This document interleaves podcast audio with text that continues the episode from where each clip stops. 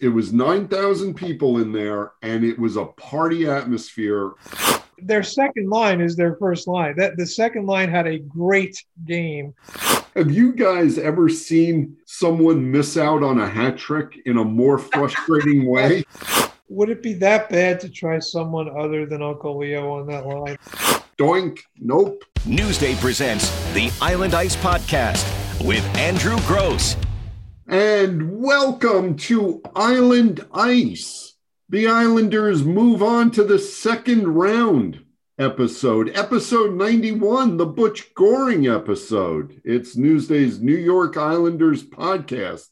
Yes, it's episode 91 after the Islanders eliminate the Penguins in six games with a 5 3 victory, coming back from uh, one goal deficits three times before uh, cracking the game open with uh, three goals in the span of about three minutes, including two goals within the span of 13 seconds. And they they send the Penguins into the offseason, and now we just wait to see what the Islanders' schedule is for the second round against the Boston Bruins to determine the champion of the East Division. Hi, I'm your host, Andrew Gross of Newsday, and I am on Twitter at Agros Newsday, and also via Newsday Islanders text, where you can get in touch with me one on one. And that's texting 631 303 3766. That's 631 303 3766. Or you can go to newsday.com backslash Isles text for your 14 day trial subscription. And as always during the playoffs, I am joined by mi amigos. Neil Best at Sportswatch on Twitter and Colin Stephenson at Colin S. Newsday. And we'll start right here. The Islanders beat the Penguins in six games, and I'm going to read you the staff predictions for this series. We'll start with me because I might have been the worst of them. Um, I picked the Islanders to win in seven, and I wrote I suspect that the Penguins' goaltending will not be suspect at all, but I also suspect the playoff tested Islanders will still find a way to win. Well, eh, wrong. The Penguins' goaltending, Tristan Jarry, was awful in that series. Now we move on to Neil Best, who uh, was the eternal optimist, picking the Islanders in five, and he, he had a good take on it. Their goaltending is far better, and their defensive structure is capable of discombobulating anyone, including Sidney Crosby. And I, I think that's a, a fairly good take on what happened. But now let's get to Colin Stephenson, who said, ding, ding, ding, the Islanders in six, because, Colin said, the best goalie and the best defense usually wins in the playoffs. The Penguins' goaltending is simply untrustworthy. So is their defense, really. So, Colin, let's start with you. You can take a victory lap on this one. Did you we get all picked you... the Islanders? It's not like somebody picked the Islanders to not win. Yeah, you know. Uh, you you hit them in six, and you hit the right reasons. And you you you've been uh you've been the charter member of the Tristan Jarry Players Hater Club. And you know what? I feel bad about how much I have dogged this guy because I have been, I you're right. I have really been anti Tristan Jarry from day one, and it's not personal. I assure you. I, I just didn't believe in him. You know what can I say? Yeah, and I, I think. I mean, it came probably to a tipping point way before that, but when Brock Nelson scores his second goal by just dribbling it through Jarry's pads. At, at that point, you know, I, I, know the Penguins didn't have anyone else to turn to. Casey DeSmith uh, never dressed in the series, and uh, Max Lagacé, you know, they're, they're not going to trust him, but you know, it re- it really came down to uh, goaltending and yeah. defense, and, and, the Islanders' resiliency and being able to come back from one goal deficits a lot in, in this series. I thought after that second Nelson goal, I, I, understand the problem with their backups, but still, I mean, the guy is still the backup is still a professional hockey player. I, I thought they pull him after the second Nelson goal. That was at that point, it was like ridiculous. Well, I think something to that effect. I was like, they got to pull him down, don't they? and then and then they didn't. And then they sent Lagacé down the runway to go stretch out, and then he came back. I was like, okay. Well, at least Jarry didn't allow any more goals after that, so maybe it was the right decision. Well, Neil, I, I, I actually turned to you. He made a pretty a couple of pretty decent saves with about like you know five three minutes left in regulation. I turned to Neil and I said, "Now he makes a save." You know? I mean, you know, look, even though you know we well, not just us, but a lot of people were right about the goaltending issue with the Penguins. You know, when you look at the totality of this series, it was a very evenly matched series, and you know, the biggest game, the biggest moment to me is is certainly Game Five, where the Islanders stole a game they shouldn't have won in double overtime, and that changed everything. Uh, but, and, and, so that was a weird, you know, the Islanders were the worst team that day, but won anyway. But if you look at the entire series, it's two very evenly matched teams, and yeah, the Islanders have better goaltending, uh, better timeliness of goals, and they certainly deserve to win. But um, yeah, it was an, it was an even series. Do, do, do I need to ask you guys who starts in net for the Islanders in game one in Boston? I mean, no, or you can ask, but I we'll answer, unlike Barry Trotz. Um, well, I mean, Sorokin was not perfect in game six, certainly, but you know, you have to. The guy's 4 and 0 in his NHL career in the playoffs, and he was four, and he won his last four in the KHL. So, yeah, I don't think you could take him out right now. No, no, I, I, I agree. I'm just I'm funning you because I know.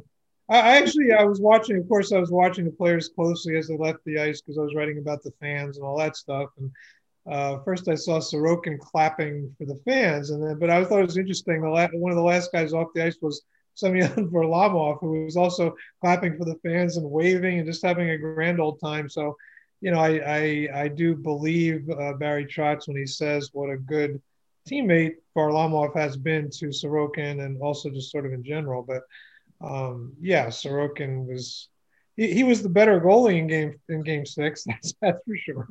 Here's the here's the real question: Do you think Varlamov will play again at some point in this postseason? Do you, words, do you think that Sorokin either will have a bad game or, you know, for some reason, need to come out?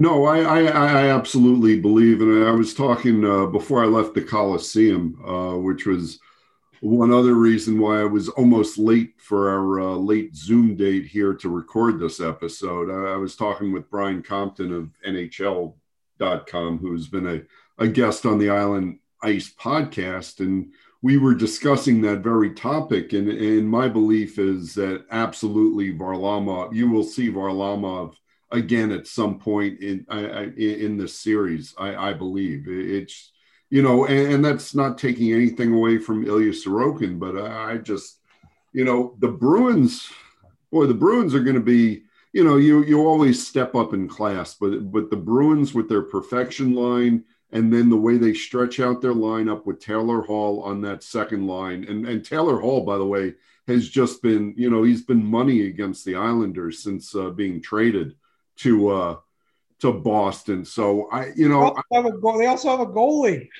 They, they have three goalies, Neil. Yeah. You know what's his name? Halak is still there too, and he's not even dressing because that that kid that they called up from the minors is, was so good. So Jeremy Swayman, who yeah, who, yeah. who by who by the way pitched a shutout against the Islanders this season in his fifth NHL start. So so there you go. Well, when you talk about Varlamov, obviously that would mean you know an injury or some blip on on Sorokin's performance. But the, the, that is a key point, though. That's the difference in the Islanders and the Penguins. If Sorokin runs into trouble, they have somewhere to go. You know, the Penguins had nowhere to go. So, right, uh, you know, I don't know whether Varlamov's going to play or not, but the, I think the key point is Trotz would not hesitate to use him. No, absolutely not. And uh, you know, to be to be honest, I was even thinking, you know, two of the goals against uh, uh, Sorokin uh, were on deflections. Two of the three goals in, in Game Six, you know, he got screened and pucks were bouncing. But at one point, it was what two goals on seven shots. I think it wound up being three goals on the first eleven shots against him. Um, and, and he did go on to he made 34 saves. Uh, you know, the Penguins Penguins took 28 shots in the in the last two periods, and and they only got one goal out of that. So he stopped 27 to 28. You know, over the last 40 minutes, you know, Sorokin was good again tonight. But at one point, when it was, you know, three goals on 11 shots, even though there were deflections there, I'm thinking, you know, the Islanders could come back and win this game, and I could see Barry going to Varlamov in Game One against Boston but you know, a- after Sorokin stopped 27 to 28, you know, over the last two periods, I, I think that probably puts that to rest a little bit. Yeah, I thought the only you know goal you could quite the first goal was not a great you know not a great goal for Sorokin, but yeah, other than that, he was solid again. Yeah, no, I, I actually thought he was the Islanders' best player through the first period, even though he let up those two goals. I mean, he he could have been you know, you hear this all the time with goaltenders. It could have been worse, but I, I don't know what you have scheduled in your carefully crafted agenda, but I, I blow it. I blow that up all the time anyway. So I, I wanted to say a hockey. Yeah, I keep writing about the fans, and I'm sure we'll get to that and the great atmosphere. And that is, I mean, I don't mind writing about that because that is a big part of what's going on here, and it's a great story. And that's we should be writing about the atmosphere and the Coliseum, all that. However, my hockey observation for the day is that you know, their second line is their first line. That the second line had a great game. All three of those guys, and we know the first line's been a little, you know, you know, not as great. But um, I'm just, I, I just, I mean, it's been building for a while here. This is not like it came out of nowhere. But I was just, so you know, the the goal where all three of them, you know, had a part of it. Um, you know, the, I guess that was the first Nelson goal, and Beauvillier had another great, you know, showed his speed again, blowing past Sidney Crosby yeah, that that unit is looking really good right now. Yeah, well, let, let, let's go through the Islanders' scoring leaders through uh, six playoff games, and Anthony Beauvillier, who uh, you know he's uh, he's scored goals now what in three straight games and has a four-game point streak, I, I believe. He finished that series with three goals and four assists, and uh, Jean Gabriel Pageau also had seven points in the series. He did it on one goal and six assists. And then you got Brock Nelson, who had three and three, and Josh Bailey, who had three and three. Um, so, you know, they, they, they're your scoring leaders. And, and, and after that, you know, uh, Kyle Palmieri had three goals in the series. Uh, Scott Mayfield had one and three. The, the, the first guy you find from the uh, from the top line is, is, Jordan Eberle, who had two goals and an assist, and then Mathew Barzal had three assists in the series without a uh, without a goal, and then uh, uh, Leo Komarov had one assist. So yeah, you know Brock Nelson's line, you know, really drove the engine in terms of uh, offensive production.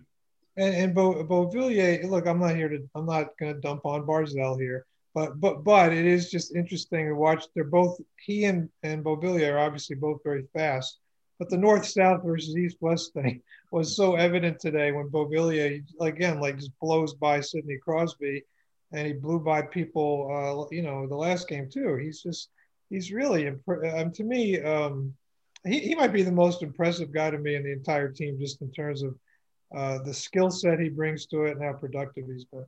And it's sort of a repeat of what he, he did in the playoff bubble last season. Because, I mean, the, the Nelson uh, Beauvillier Bailey line was their was their best line through that playoff run as well. You know, so it, it, this this is not necessarily surprising. And by the way, have you guys ever seen someone miss out on a hat trick in a more frustrating way. that was that was that was sad because I, you know clearly any of the three of us would have scored that goal in that situation.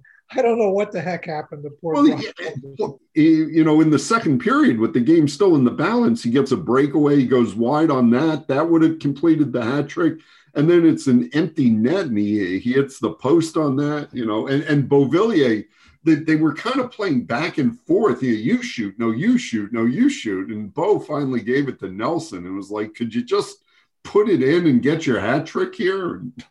Doink, nope. That was amazing. yeah. But, you know, the other thing was Brock Nelson was an absolute quote machine after the game, which was fantastic. You know, speaking from a sports writer. You know, we we usually rely so heavily on Barry Trotz, you know, for post game quotes. And I, I found when I was writing today, most of my quotes came from Brock Nelson. So Brock, thank you for making my job a little bit, bit easier. Uh, first star of the game. first star of the game. Yeah. What what can that's you my list- that's my only rooting interest at this stage of my career is I root for guys who are good quotes. I got to tell you, I, it is an absolute truism. Sports writers do not root. I mean, that's first day of journalism school. Do not root. Do not have a rooting interest. I was rooting not to drive back to Pittsburgh tomorrow. No, no, no, no. That you, you're not allowed to root for. Allowed to root for You're yourself. allowed to, yeah, you are absolutely allowed to root for yourself. That's what we allowed to root for yourself.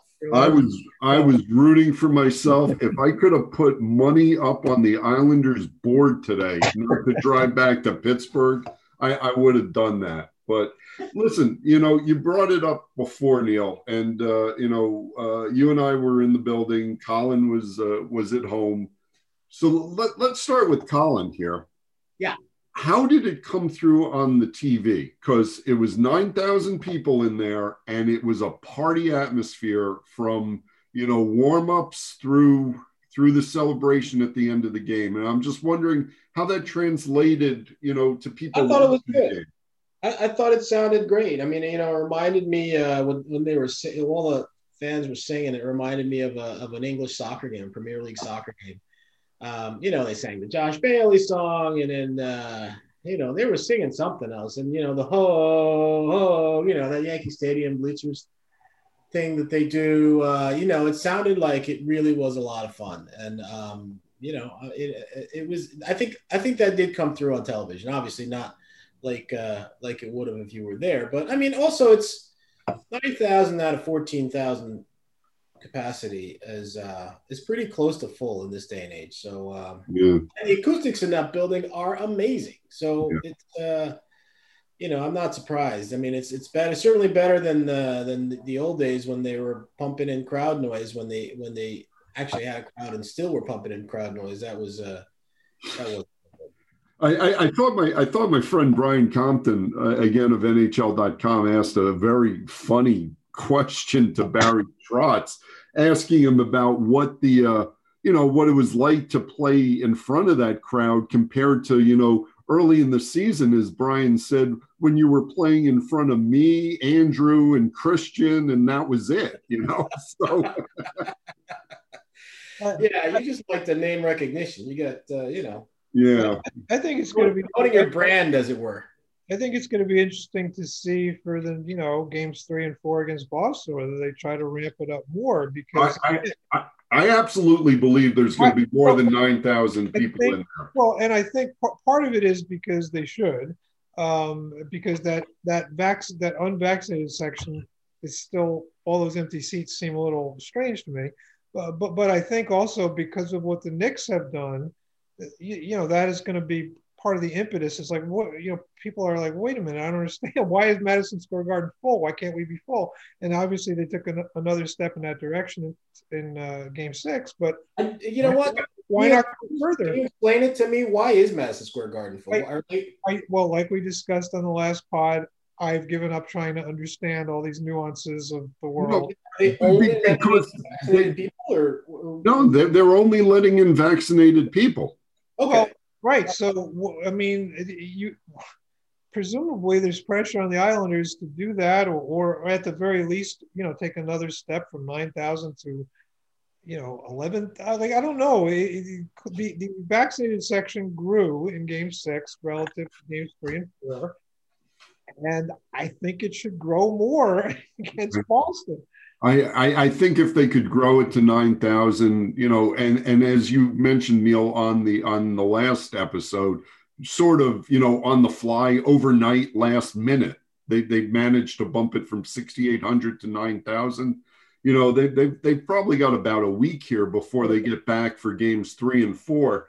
I, I certainly suspect that you know we're I, I would have to guess that we're going to be you know, maybe another couple of thousand more in there. You know, I, I think we're getting pretty close to it being a full Coliseum here.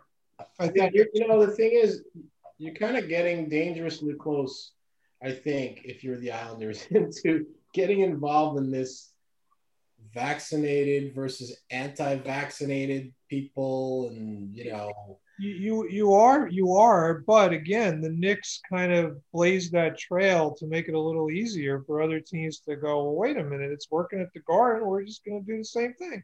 Yeah, I mean, you're just setting the protocols for your own building. It's it's not discrimination or anything like that. You're just saying if you got a shot, come on in. If you don't got a shot, go get a shot. Then you can come on in.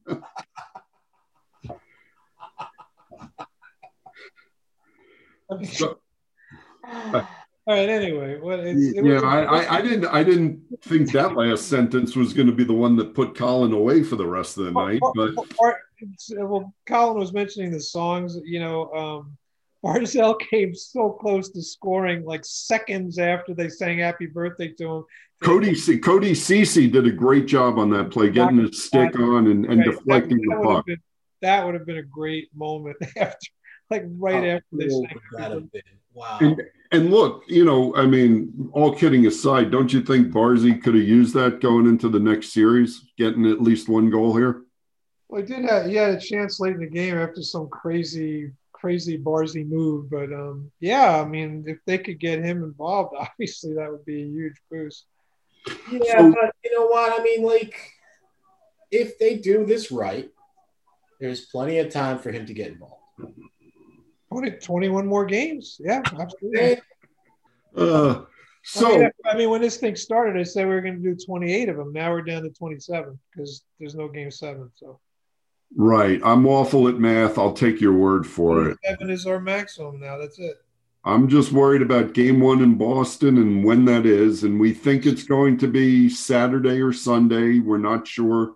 The NHL hasn't released that schedule as of this recording, but we, we got to think that they're going to get that that series going this weekend. And looking ahead to that series, give me, you know, we'll, we'll start with Colin and then we'll go to Neil. But Colin, give me two things the Islanders have to get done against Boston and they have to do better against Boston than they did against the Penguins. Uh, well, obviously, the obvious thing is that they can't start as slowly as they did for so many games in this series. Uh, even tonight, um, and I, I didn't think they started slowly. They gave up the first goal, but it wasn't a slow start because I think they were they were Yeah. they had the better of play.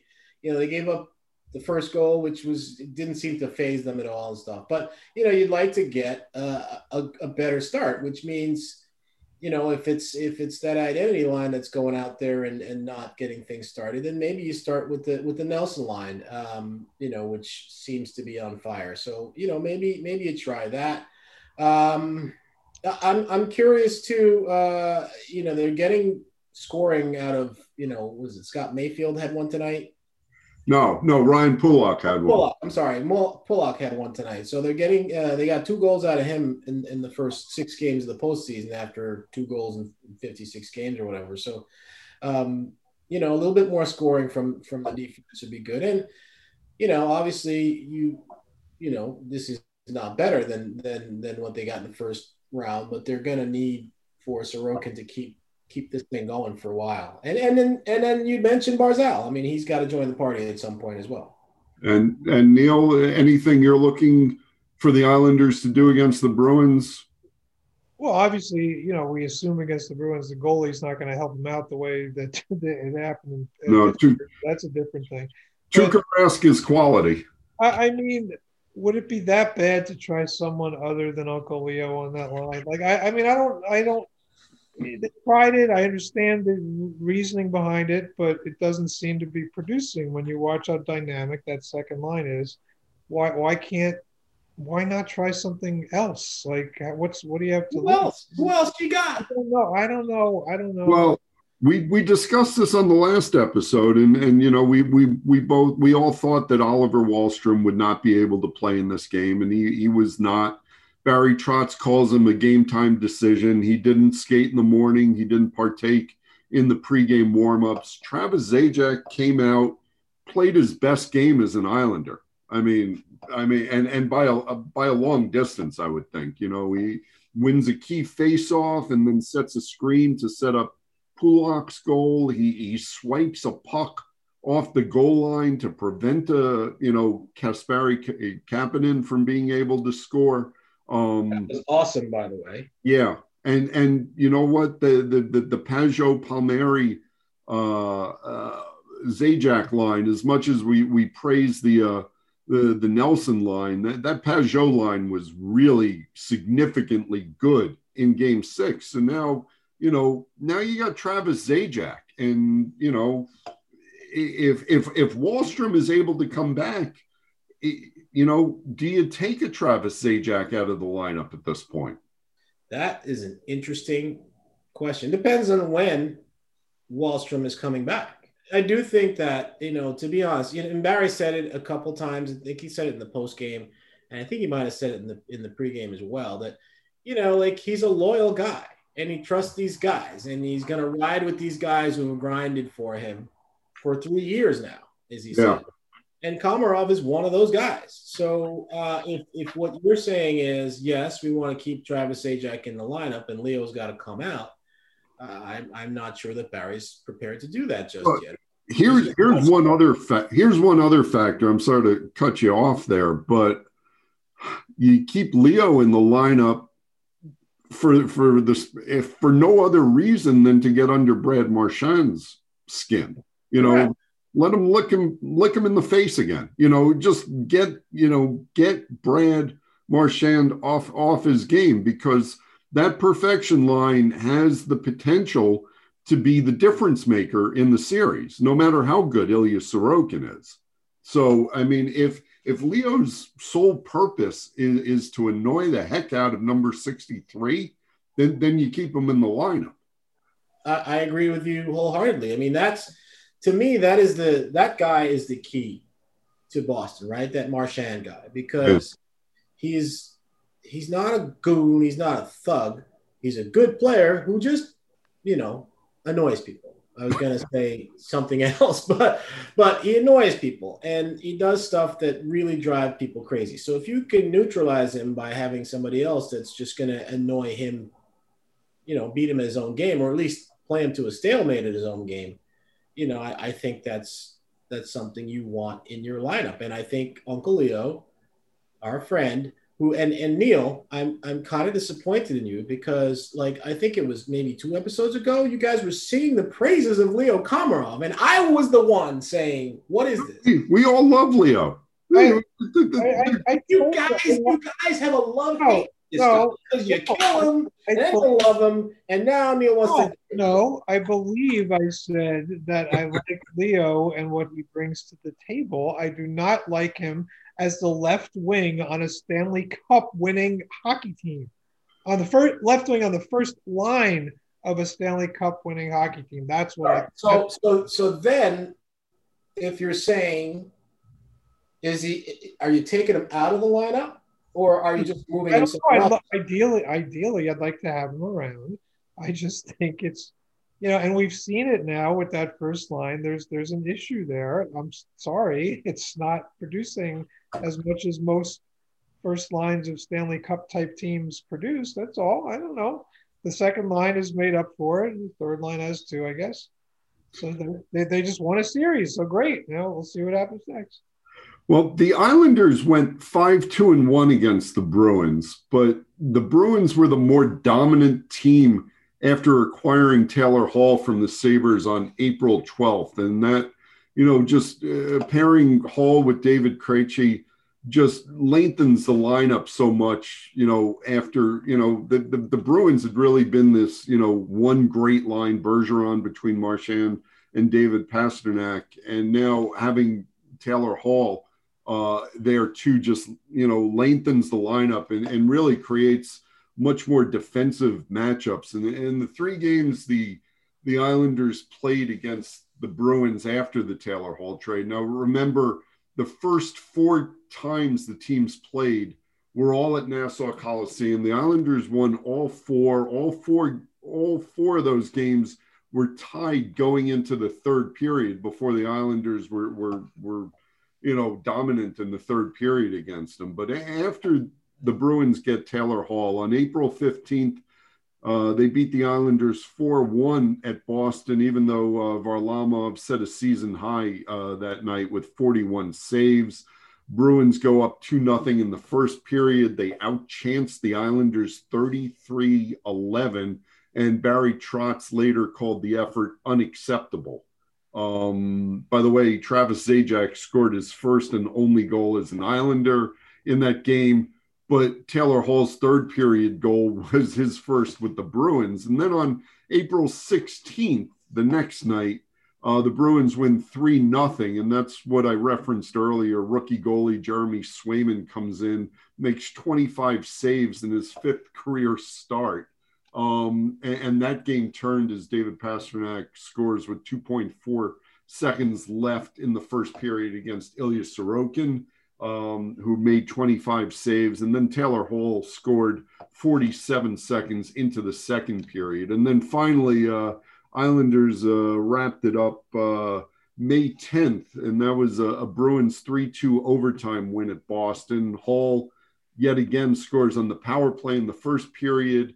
And he scores the overtime winner against Sorokin. And Sorokin was only playing that game because uh, Varlamov uh, exited after two periods with that unspecified strain um, that bled into the playoffs and led uh, Barry Trotz to start Ilya Sorokin in game one in Pittsburgh, which, you know, turned out to be 39 saves and an overtime win. And, uh, you know, I, I mean, just putting a bow on the uh, on the Islanders Penguins series, you get two overtime wins in in Pittsburgh, um, and, and, the goaltending is really the difference, and, and, the Islanders' resiliency really being able to recover from bad starts, you know, is the reason they win. Otherwise, it, it's kind of a you know even series in a lot of ways. Um, but you know, it, and, and, it was funny uh, when I was driving back from Pittsburgh after Game Five, uh, which was the other day. I'm listening to Pittsburgh radio, and you know, I, I know you know as as New York media, you know, covering the Islanders, where you, we nitpick things we see in the team we're covering. So you know, we we can be accused of being somewhat negative towards a, a team that wins a playoff series. Well you had to listen to what the Pittsburgh media, uh, at least on the radio, sports talk, and, and, the callers were saying about the Penguins. You would have thought they had finished behind the Buffalo Sabres in the East Division. And, you know, the talk is they, they got to trade Evgeny Malkin. They got to get rid of Chris Letang. They got to fire their coach. You know, that, that they got to break this down. And, and of course, they want a different goalie. And, and, you know, now they're, going back several seasons and, and, and second guessing why former GM Jim Rutherford, you know, got rid of Marc Andre Fleury. So there was a lot of negativity among the Pittsburgh media sitting behind us at the Coliseum. Marc Andre Fleury, by the way, gave up three goals in the in Game Six uh, for the for the Golden Knights. Now they're going to Game Seven. So well, and they and they have Robin Lehner to turn to possibly. Look, let, let, let me just ask it this way because this is an Islanders podcast, but this is now two or three years where the Islanders have eliminated the Penguins in the first round. Are, are we ready to call it for the Pittsburgh Penguins? Uh, they've had a brilliant run. You know, they've won three Stanley Cups with, with Sid Crosby. And uh, I'm not suggesting Sidney is going to finish his career anywhere else but Pittsburgh. But is is it time for this crew to kind of you know should pittsburgh be sending out a letter to i was about to mention the letter. Yes it's time for the letter. How different a pittsburgh team do you think we're going to see next season? I've been reading that uh, the coach mike sullivan could could be uh, asked to leave or to yeah. and, and that would be more on phys- philo- philosophical differences with you know new team uh, president Brian Burke and new team GM Ron Hextall as to you know getting bigger, stronger players in, and and and you know Sully likes playing this kind of you know European you know kind of free skating, you know, have the defenseman pinch in and always press the attack type of game. So I, I, think that would be more based on philosophical differences because I think Sully might have done his best coaching job since he's gotten to Pittsburgh and he's won two cups there uh, this season with with all the injuries and, and, and you know turmoil they have in net to get them where he, they were.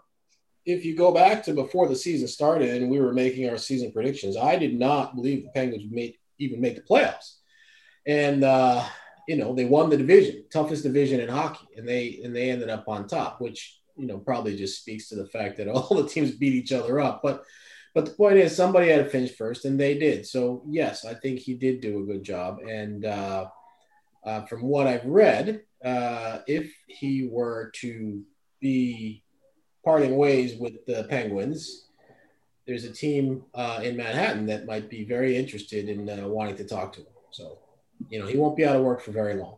No, no, he it's sort of. I think he'd be like Barry Trotz when he hit the open market, you know, open and shut case basically. So, uh, Neil, you got any thoughts on the uh, on the uh, Penguins and what we might see?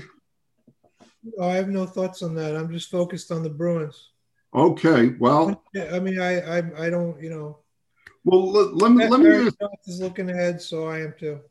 Let me ask one more Pittsburgh related question and then we'll uh, get off of this. But We're losing Neil, Andrew. Make it quick. No, I, yeah, the Penguins are yeah, the Peng, I'm done with them. They were they were No, no, no. This this, this is an NHL question here. No, I understand. No, I'm just saying the Penguins, I think I, I guess I feel like they're like their media and their sports talk hosts. I'm just sort of disgusted with them and I don't even want to think about them anymore. Okay, well, look, we we Sidney Crosby has been the face of the franchise forever, right? Um yeah. Evgeny Malkin is, you know, ridden, you know, he's been the wingman for all these years. He's got one year left on his deal. He does have a no movement clause. It's a it's a cap hit of 9.5 million. Do you think Brian Burke and Ron Hextall can find a trade partner, someone around the NHL who would be willing to take on Malkin and that cap hit for one season. Yeah. Why not? Yeah. Flat salary cap. There's teams that uh, that could use some star power. There's a team in the, the capital of Canada, I believe, that probably has some some uh, cap space. Um, and probably could could use a, a, first line center or, or a top six center anyway. Uh, there's a team that's not very far from Pittsburgh, in fact, in Western New York, um, that is looking or not looking to, but may be forced to move its number one center.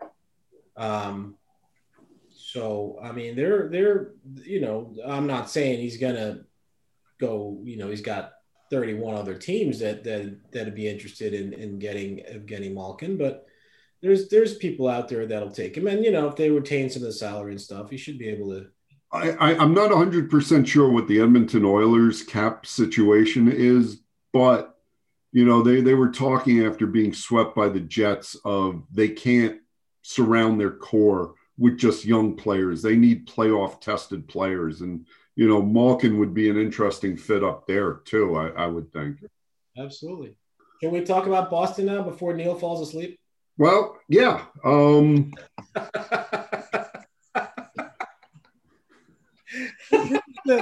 this is the first time since 1983 that the Islanders are playing the Bruins in the playoffs. Get out of here! Real? They've only played two times in the playoffs, both during the uh, the Islanders Cup runs. They played in '80 they had to beat the big bad Bruins. They uh when that when Gillies beat the heck out of Terry O'Reilly twice. Yep, that that was that series. That was four one, and then in '83, uh, before they they got to the Edmonton Oilers in the Cup final, they uh, they beat um, the Bruins in six games in the semis. But those are the only two times these teams have played in the postseason. So and in the, in the Islanders' four wins in 1983, they scored five, seven, eight, and eight goals. in those four games. So I'd be surprised if that happened this time. Yeah. Seven, eight, and eight. Different, different sport. Much different sport. uh, I, I, I want to put Andrew on the spot here because I know all Islanders fans are going to be looking forward to his position by position matchup package whenever that's running. Um, who are you going to say has the edge in goal? That's that's a really good question. I know that's why I asked it. I I am probably probably going to give the edge to the Islanders because Ooh. Because I said going in before these playoffs start, I, I said I would take Sorokin and Varlamov over any other two in the East Division. I mean, I think you know, for sure we saw that with what the Capitals did in the first round against the uh, uh, the, the, Bruins, and for sure we saw that with with Pittsburgh, and it, it's it's really close uh, because look, Tuukka Rask, you know, is a uh, is a cup worthy and you know goalie, right? You know, he he's done it before. I, I, I don't know. I, I, I just I, I like Varlamov Sorokin a little bit better than Rask plus, you know, Halak or Jeremy Swayman. And, you know, maybe that's just because I see these two guys more than I see those two guys. But I, I'm gonna I'm gonna give the edge to to the Islanders there. Now, you know, forwards, no, no question. The, the, the Bruins have the edge up front. Um, defense is is pretty even. Charlie McAvoy is a is a Norris Trophy candidate for sure this and, season. And a Long Islander. I, I might give the Islanders a little bit of an edge defensively, just because the Bruins have been so beat up back there. Don't um, give it all away, Andrew. You gotta you gotta make people buy the paper. We're happy they've listened this long to this. yeah, seriously, give them something. I mean, they're not getting in a drum solo at 1.30 in the morning, so give them something. oh, your wife, your wife would really enjoy that right now. Do the drum solo again. My my wife is is one of the best roadies of all time. She when, when I used to gig out, she would help me. She would set up the kit with me. She'd not sit, at 1.30 in the morning. Well, yeah. I mean, that was many years ago too. I'm guessing when you played clubs, it's not always an early gig. All right. Well, so anyway, talking about not giving it all away, let's uh, let's wrap it up this way. Um, series predictions. Just said we're not going to give it. What? Well, no. I mean, this is this is the this is the episode that's going to lead into the uh, the Bruins uh, second round series. It's not like we're getting back together again tomorrow night to talk about it. I got the Bruins in six. Okay. Bruins in six. Why? Well, they they have really good forwards, as you just said, that have a lot of firepower, and they have a better goalie than Pittsburgh does. And I mean, you know, the Islanders are obviously a very good team with a lot of character and resiliency, but I just think Boston has more more weapons and and a good enough goalie, and I think they'll win in six. Of course, if if they do win in six, that would mean closing the Coliseum with a clinching loss, which would be kind of depressing. Colin, what do you got? You know, I was gonna say Bruins in five, but Neil's kind of you know making a lot of sense to me here. Six games probably sounds good to me too. Yeah, I'm. Nah, I'm gonna go Bruins at five. Wow. You're getting two games at the Collie, and that's I, it. I hope the Islanders fans didn't get this far in the podcast because now they're all bummed out. You know, I, I, I almost feel like I have to pick the Islanders now just to balance you guys out. Um, you could take you could take Bruins in seven. That's available. My my my my instinct was to take the Bruins in six. That that was my first instinct, and I think I I just feel like that top line plus Taylor Hall is going to tip the balance, and I think the goaltending. You know, even if the Islanders' goaltending is a little bit better, it's still you know it's it's kind of going to be you know a, a, a, wash one way or the other and i think just the, the, the bruins you know ability to to score Pastrnak, um, the way that top line works i you know to me, the Bruins just have Cup final written all over them this season. Um, you know, barring further injuries. So, you know, I, I, hate to be the guy who's not taking the Islanders here, but uh, I, I, I think the Bruins are, are, are on kind of a special run right now. But if, if if the Islanders draw inspiration from us picking against them, then the fans will be happy with us because we helped drive the Islanders to victory. Yeah, but that'll take a couple of weeks before that happens. In the meantime, our name is Mud right now. That's fine. We got it right in the first round. nope, Colin got it perfectly oh, right. Oh, whatever. Come on. It's we're just we're just here, just kind of observing things. We have we have no effect on the outcome. we'll finish this way. Neil, true or false? My name is Mud is the name of a song by a band called Primus. I'm going to say um, false. true. It's true that he got it right? No, it's true. Primus is one of Primus's big songs is called My Name is Mud. Neil, I'm disappointed in you that you didn't get that one right. I've given, I've, I've accepted that I can't answer Andrew's uh, music questions. I now I take pride in messing them up. all right, folks. It's been fun and it's we been all, real. We all want to go to bed, and we have to wrap this up before the great Mark LaMonica wakes up at 6 a.m. to edit this and post it. So, good night and have a pleasant tomorrow. Um, to quote Jane Curtin from Saturday Night Live.